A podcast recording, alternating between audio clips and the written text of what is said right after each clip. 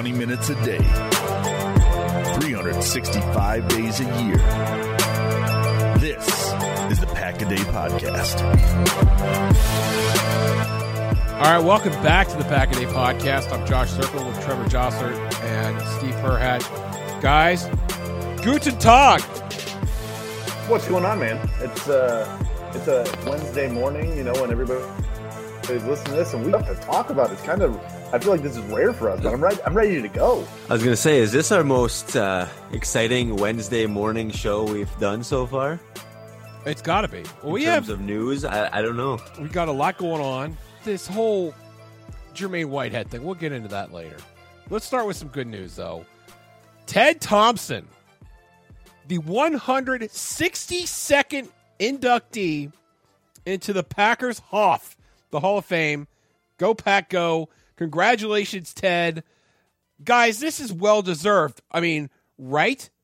Yeah, I mean, you would think, right? You think this would be a really exciting thing. So Ted Thompson, 49th Hall of Fame inductee, uh, May 4th, 2019. There will be a banquet in his honor, and yes, of course, this is an amazing thing. Um, he did so much, so many good things for the Packers organization. But if you go on Twitter, man, I am baffled by the people who say he sucked and he was lucky and he fell into one Super Bowl win and all of these things. Like he was just he during his tenure, he was applauded for the smart, sophisticated moves and his roster building ability. And man, you know, for as much as he didn't go out and sign free agents when some of us wanted him to, he still built a competitive team for 10 straight years. So for me, this is well deserved. Um, you know, Trev, I don't know about you, but for me, I think this is just a slam dunk. Of course, it should be done. Yeah, and the way us fans are nowadays, um, something someone's always unhappy about something, and it you can do a hundred good things, but the one bad thing you do, you're going to get criticized for, and that's all people are going to remember you for. So um, we were kind of bouncing this around pre-show, and I think you mentioned that he, I mean, he did tail off a little bit at the end of his tenure, and I think that maybe what puts a sour taste in people's mouth, and that's what they are most recently remembering of. But I, I agree wholeheartedly that this is well deserved, and this is a cool thing that should be celebrated instead of oh he sucks or why is he why is this happening? He doesn't deserve this. I mean, he did bring the Packers to a, a he kept them competitive for years, um, and I don't remember what was it last year. The first time they missed the playoff in how many years? Like that's something to be applauded. That's something that uh, as Packer fans we are all spoiled because um, we all we know is success and getting to the playoffs. So congratulations to Ted Thompson. I think it's well deserved as well. Yeah, general manager from 2005 to 2017, and when you look at the 2011 CBA and how that kind of shifted the game, uh, not just for the rookies and the guys coming in, but like basically like knocked out the middle class and put uh, free agency in a in a different sort of stratosphere in the sense that like you are overspending to get quality guys in the door more like you were with the NBA and baseball. Football wasn't like that before 2011, and now I feel like it is, and that's when it happened. So he was successful on the front end of that.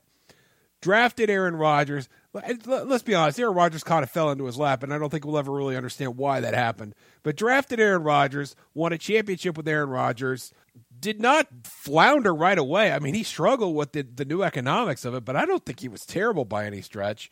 And, uh, you know, I think if you're a GM and you win your team a championship, your team at some point should say, hey, thanks for that championship. Mucho apreciado. So I don't think the this is the very least that they could do for him. Uh, and I think one of the biggest things that always really annoys me is that whole argument of, well, Aaron Rodgers fell into his lap. I get that. He still had to pull the trigger. He had Brett Favre. He could have brought in an offensive playmaker for Brett Favre, but he had the wherewithal to be like, you know what? I we can make this kid really good, yep. and we can let him sit and observe.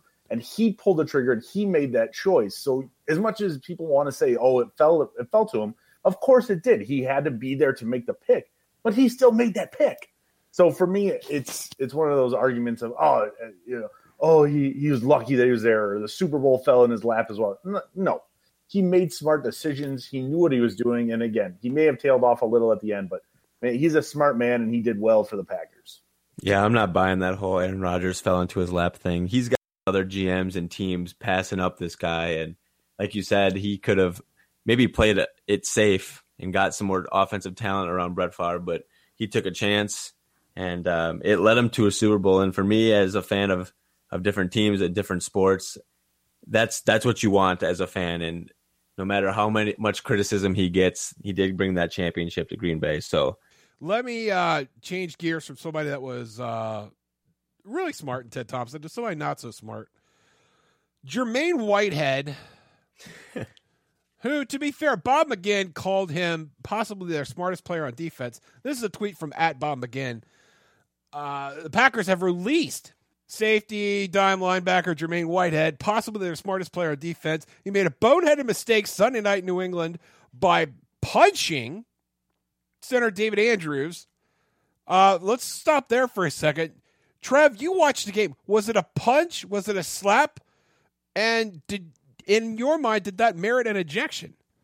Uh, it was like an open-handed slap, is what I saw, and my first reaction before I hop on Twitter like I do during every game is that what what why is he being ejected? First of all, what was that? Why was he slapping him or there was no need for it obviously, but to be ejected for that I thought that was pretty pretty soft call. Even Joe Buck said I, I want I'm paraphrasing, but he said, "Oh, look, the Packers are on a receiving end of another soft call that that hurts them defensively." And um a lot of other fans agreed that uh, that was, and there's probably some bias involved, but agreed that that was not cause for ejection. So um, I'm a little, I'm a little surprised at the Packers' move to cut him, if their sole reason was because of the lack of discipline, uh, so to speak, on defense. But um, from my eyes, in a non-biased opinion, I don't think that merited an ejection, although it was there was some malice behind it, I guess, but it was an open-handed slap. Steve, so, I don't thoughts? know. Yeah, I mean, I you know I know we're supposed to keep this as PG as possible on this podcast, and that's what we normally do. But Yeah. Jermaine Whitehead bitch slapped a. That's a the perfect word for it. That's what he did. It Yeah. wasn't an open hand. He shouldn't have been ejected. But what happened next was even better because Goody came out and bitch slapped Jermaine Whitehead and said, No, I am not taking this on my team. This is not the type of team where you're going to be. You're going to be disciplined. You're going to do what you say you're going to do and not make stupid penalties. So I really, I know it's kind of everybody's saying, well, they don't have the depth anymore at safety. They don't have this, they don't have that. I like the move. I think he is trying to establish something that has disappeared from this Packer team of discipline and respect and things that are supposed to happen in a football field. And for me, it's a, a move I applaud. It's not going to be the most popular thing in the world, but I don't know, Josh. What do you think? Well, I'm with you. Usually, it's the general manager telling uh, his underlings that no, you got to stick with this guy. He's a talent. We got so much invested in him, and and that more often than not in, in this kind of environment is where the the discipline and the accountability tends to deteriorate. Uh, but I'm with you. I love it, and we've raved about the, the secondary before, and they're they have enough depth that I think they can they could take a hit like this. I'm with Trev and thinking like that does not really merit an ejection, but uh, rules is rules. We saw Clay Matthews adjust to the rules earlier in the season. Jermaine Whitehead uh, apparently did not have any interest in doing so, and now he is going to perhaps do that with another team. So I, I'm on board with it. And uh, again, you know, as you said, Steve, a nice change of pace, uh, seeing accountability from the front office. So is this the standard then that we're going to see from the Packers now? If if any player goes out there and minimally quote unquote bitch slaps another player, that he's going to be cut the next day. Um, I I don't know if that means they agreed with the call that he was ejected and, and stuff like that. I don't know, but I don't I don't whatever happened to just suspending a player? Why do what is what good does it do cutting him?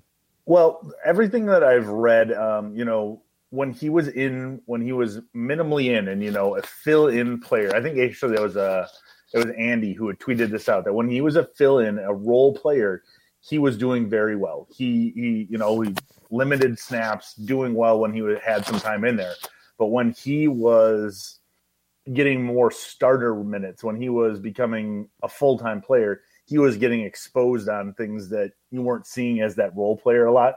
A la kind of like Kyler Fackrell. If you see he's a good situational pass rusher, maybe is the best you're going to see. But when you stick him in full time at outside linebacker, that's not going to quite work. So I think they had probably seen enough of Jermaine Whitehead, and with this move that he pulled, maybe that was just kind of the the icing on the cake for them, and that gave them enough reason to just pull the trigger.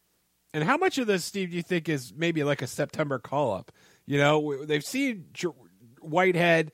Uh, maybe they've already made a decision that he's not in the plans for 2019, and they want to get a, a look at Redmond here. Do you think that's likely? Yeah, I mean, at this point, you're three, four, and one. I and you've got a pass rusher that's out on the free agent market, and they, they haven't gone out and gotten him yet. Um, to me, it's showcasing that they're kind of just comfortable and they're going to see what happens. They're not going to make these moves um, to bolster a lineup um, to go after a Super Bowl because maybe they realize right now that's not in the cards. They need to see what things that they have available for them going into next year. They've got two. They've got two ones. They've got a two. They've got a three. They've got two fours. They have, I believe, forty-five million in cap room, um, and they want to see if some of these kids are players. I mean, they're gonna maybe maybe see it's finally time to see if Josh Jones can deliver on his potential. And if not, then you know you're looking at safety high in the draft or a free agent. So yeah, I mean, I, I absolutely believe that they they want to see what they've got because they realized that he wasn't part of the future. This is from, and I wanted to kick this around while we still have a few minutes left. This is from Ross Uglem at Ross Uglem. So no one cares uh, Ross, you're wrong. We do care. So no one cares, but here's my top five for the next Packers coach if McCarthy doesn't make it out of the season. Number one, Lincoln Riley. Number two, John DeFilippo. Uh, number three, Matt LaFleur. Four, John Harbaugh. And then five, Matt Pettine, or Mike Pettine, excuse me.